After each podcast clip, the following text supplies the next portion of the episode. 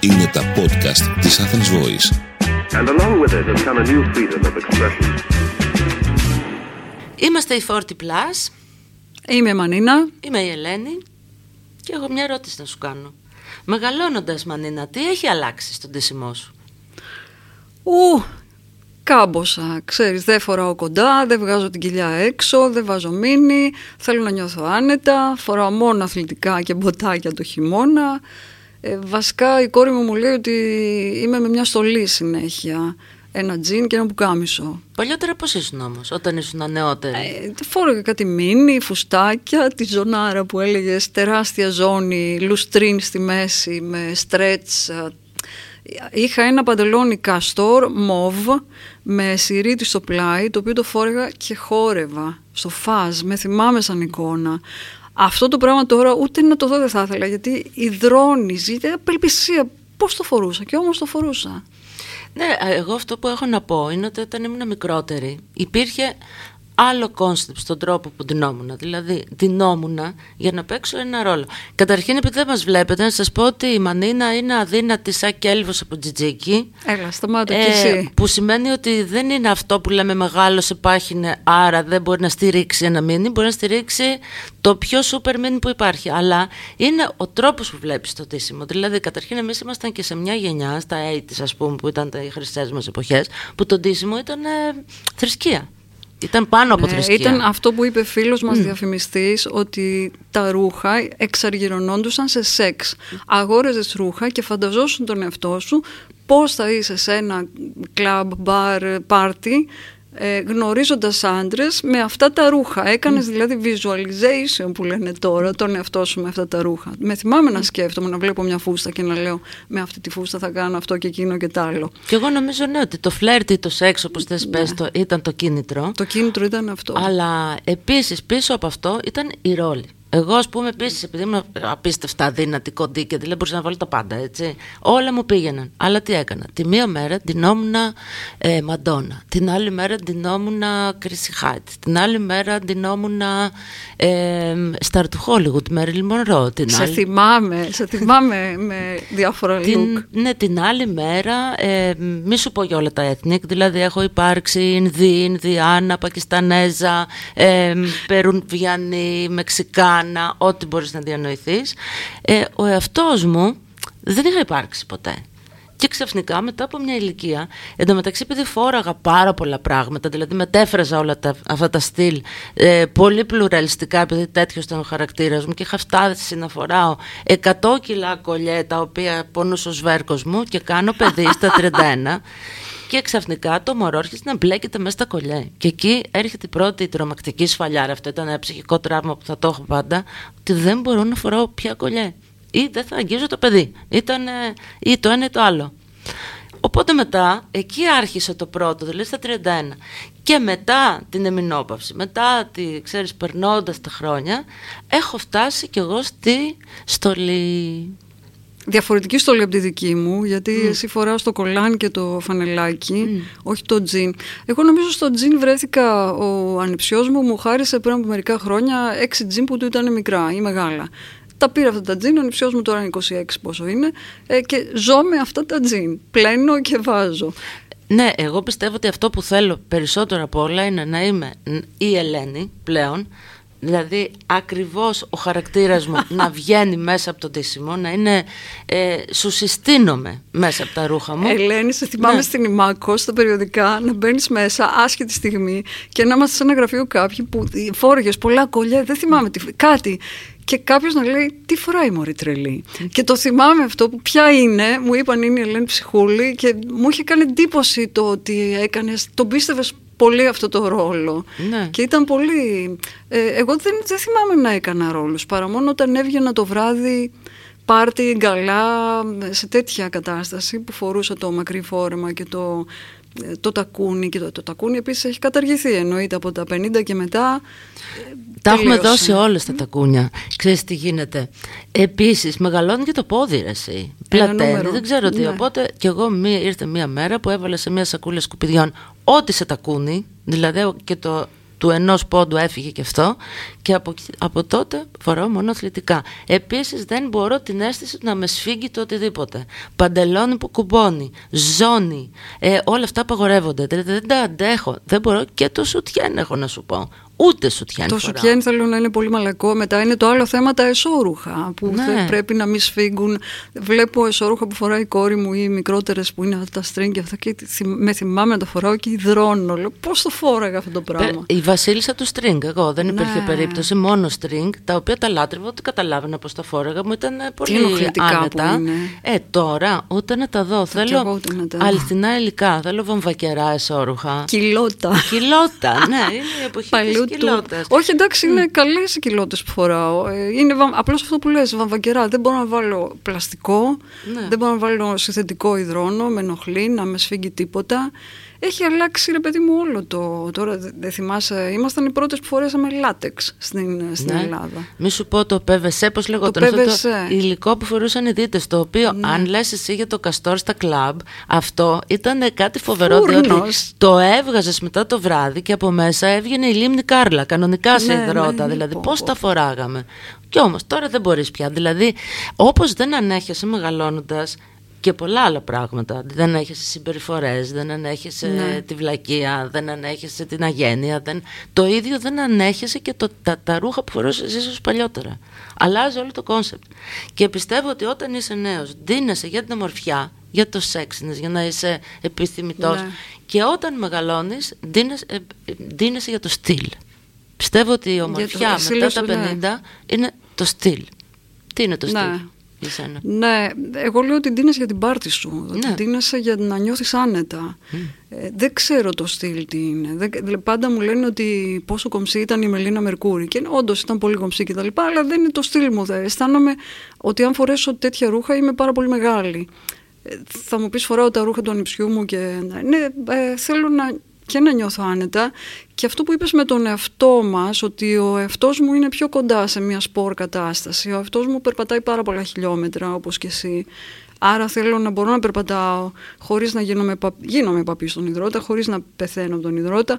Αθλητικά ή μποτάκια, γιατί για τους ίδιους λόγους, οι μπότες. Χαίρομαι πολύ που είναι στη μόδα τα τρακτερωτά μποτάκια και μπότες. Γιατί Εγώ να επιτέλους δεις. βρίσκω τε- πράγματα που μου αρέσουν κιόλα. Δεν είναι.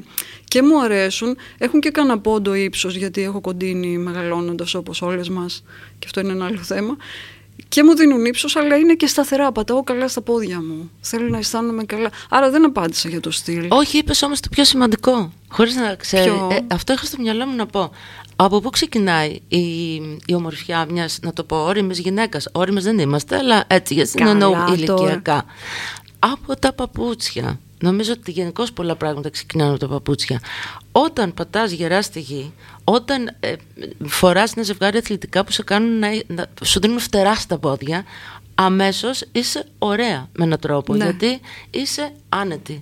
Και η άνεση, αυτό το να φοράς κάτι και όχι να σε φοράει, είναι ένας πρώτος κανόνας ομορφιάς σε εισαγωγικά. Γοητείας να το πούμε καλύτερα. Και έχεις καλύτερη κίνηση. Αυτό. Το, η Ναι. κίνηση είναι μεγάλο. Το νεανικό κομμάτι στον άνθρωπο, όταν το βλέπεις από μακριά, Ναι. είναι η κίνηση. Πώς κινείται. Άμα πατάς σταθερά και είσαι με παπούτσια που μπορείς να κάνεις πέντε Ελέγξεις. βήματα, να τα ελέγξεις, δεν α, ισορροπείς. Δεν ξέρω, μου έκανε όλο αυτό με το τακούνι. Έχω φορέσει πολύ τακούνι στη ζωή μου και ντάκο και ε, τεράστια Και κτλ. πλατφόρμα.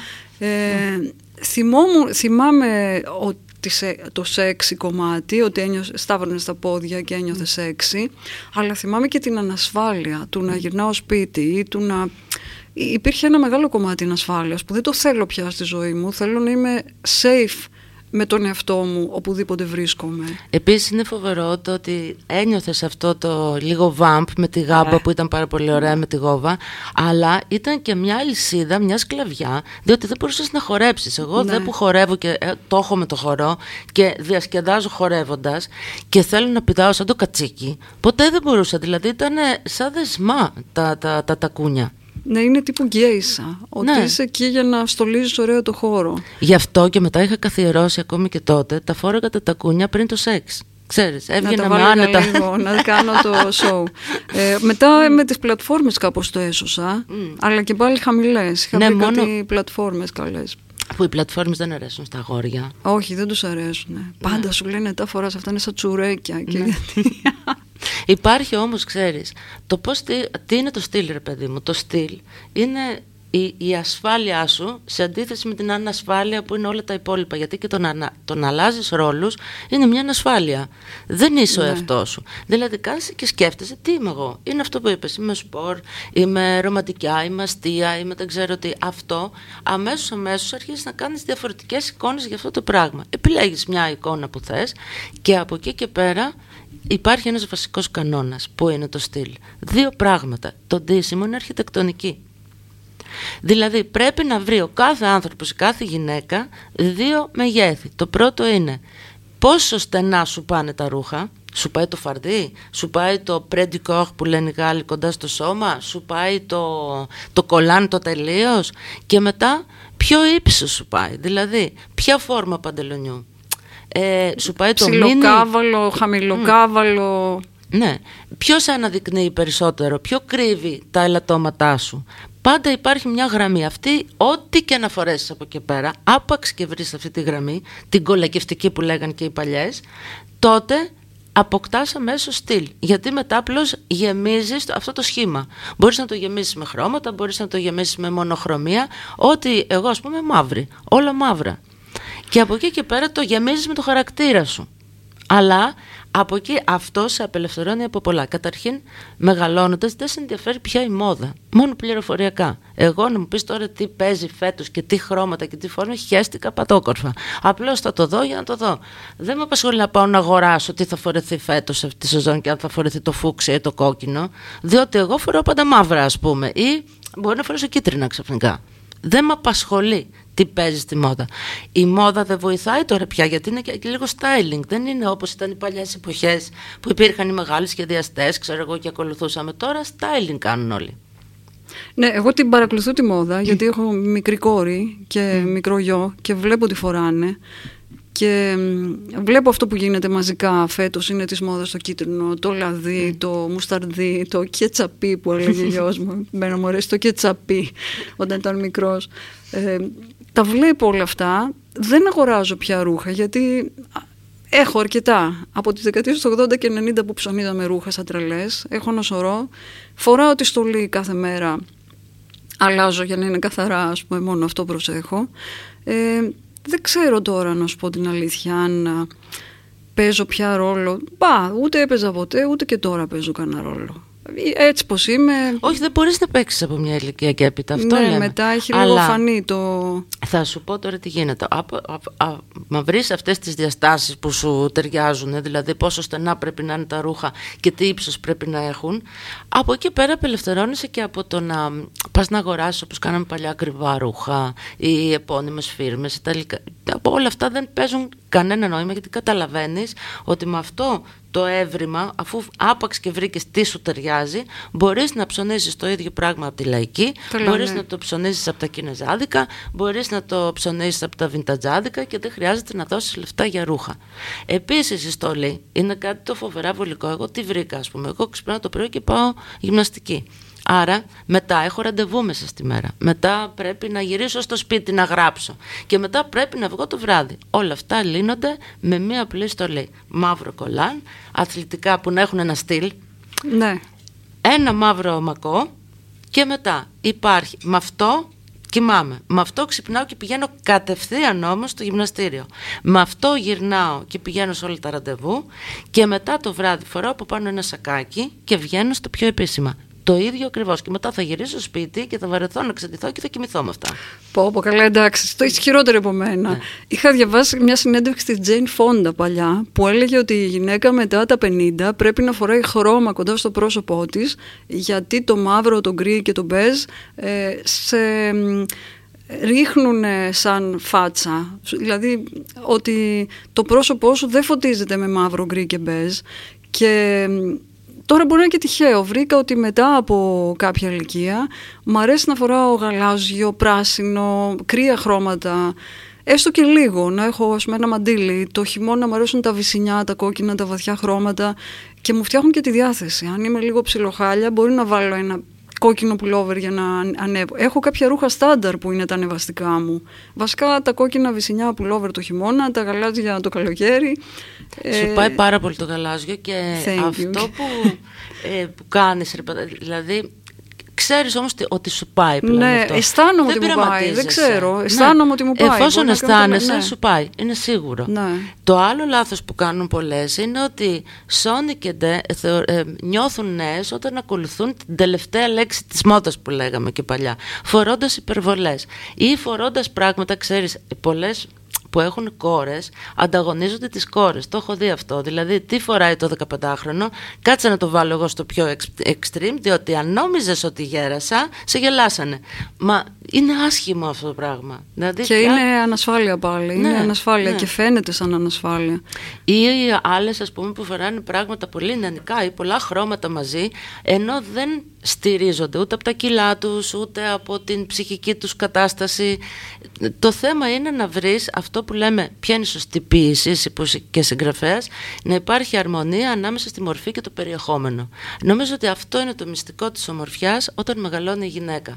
Αρμονία ανάμεσα στο μέσα σου και, στο, έξω, σου. Και να μην φοβάσαι πια να εκφράσεις και αυτό το μέσα.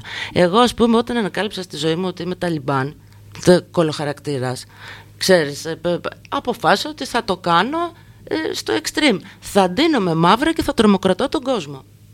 Έχει Ε, αποτέλεσμα, τρομάζουν. Ναι. ε, τρομάζουν, ναι, ναι. Γιατί, Ναι. Αλλά ε, ε, κοντένει και η διαδρομή, διότι δεν χρειάζεται ο άλλος να φορέσω εγώ τα ροζ να κάνω την καλή για να ανακαλύψω ότι είμαι Ταλιμπάν μετά από ένα χρόνο.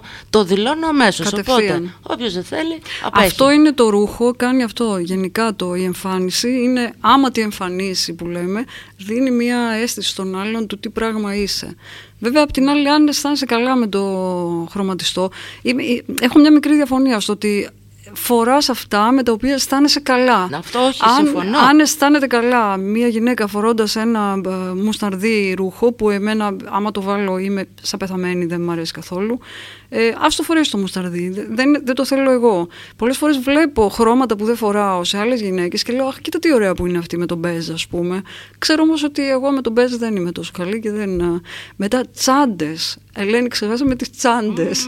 Είναι στο ίδιο θέμα και είναι τι κουβαλάμε που κουβαλάμε και δύο κάτι σακίδια. Και Ελένη και εγώ γιατί, γιατί κουβαλάμε το μισό σπίτι μας μαζί Εγώ έχω ανακαλύψει ότι είναι πάρα πολύ πρακτικό γιατί όσο μεγαλώνουμε έχουμε και τις μέσες, έχουμε διάφορα πράγματα και είναι πάρα πολύ καλό για το στήσιμο του σώματος γιατί κρατάς μέσα την κοιλιά και τη μέση στο σωστό σημείο είναι τα backpack.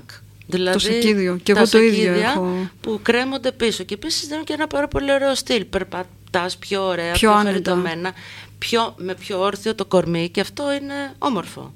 Είναι, Και σφα- δεν πρακτικά. έχεις τσάντες από τσαντάκια και τσάντες Έχω από... χαρίσει εκατομμύρια, τις πουλάω, τι, τι να Κι σου πω εγώ. πια, δεν κρατάω Η καμία κόρη τσάντα. μου τις παίρνει, τις μικρές. Αυτό είναι για κλάμπινγκ μου λέει. Αυτό είναι για το...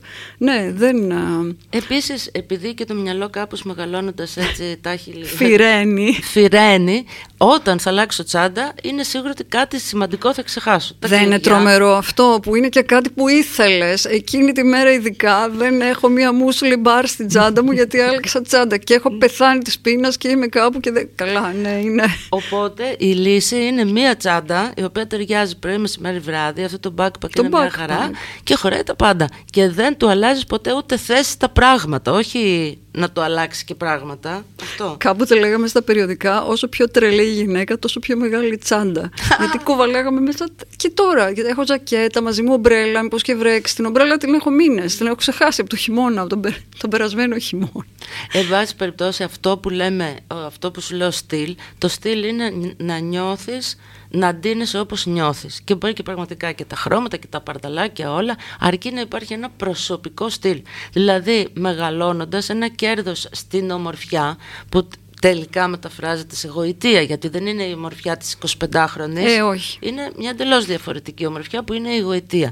Είναι να τολμάς ένα δικό σου στυλ, το οποίο δεν το είδες σε καμία βιτρίνα, σε κανένα περιοδικό, το φαντάστηκες. Σκηνοθέτησες τον εαυτό σου. Αυτό. Το έφτιαξες, έφτιαξες Ναι. ένα look. Ναι. Είναι να φτιάξεις το δικό σου look. Ό,τι και αν είναι αυτό και να τολμάς να το κυκλοφορήσεις. Μμ.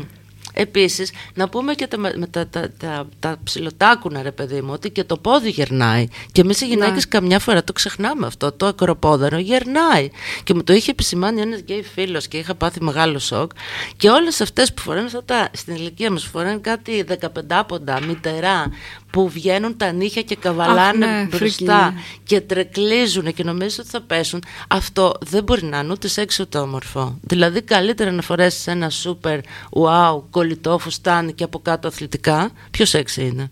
Ναι, έτσι είναι. Γενικά το από κάτω αθλητικά είναι πιο σεξι και πιο καλό για σένα και πιο καλό για την ισορροπία σου και για την υγεία σου. Ε, Το έχουμε καλύψει το θέμα. Έχουμε και άλλα 50 βέβαια, θα τα πούμε λίγα-λίγα. Ε, το θέμα είναι τελικά και εν κατακλείδη ντύσου όπως γουστάρεις. Απελευθερώσου ακόμα και σε αυτό. Ξέρεις και η μόδα είναι μια δικτατορία. Βρες τον εαυτό σου. Βρες τον εαυτό σου, δεν είναι ποτέ αργά. Μη σκαλώνεις που μεγαλώνεις. Ήταν ένα podcast από την Athens Voice. Μπορείτε να ακούσετε τα podcast της Athens Voice στο athensvoice.gr και στο Spotify, στο Apple Podcast και το Google Play Music.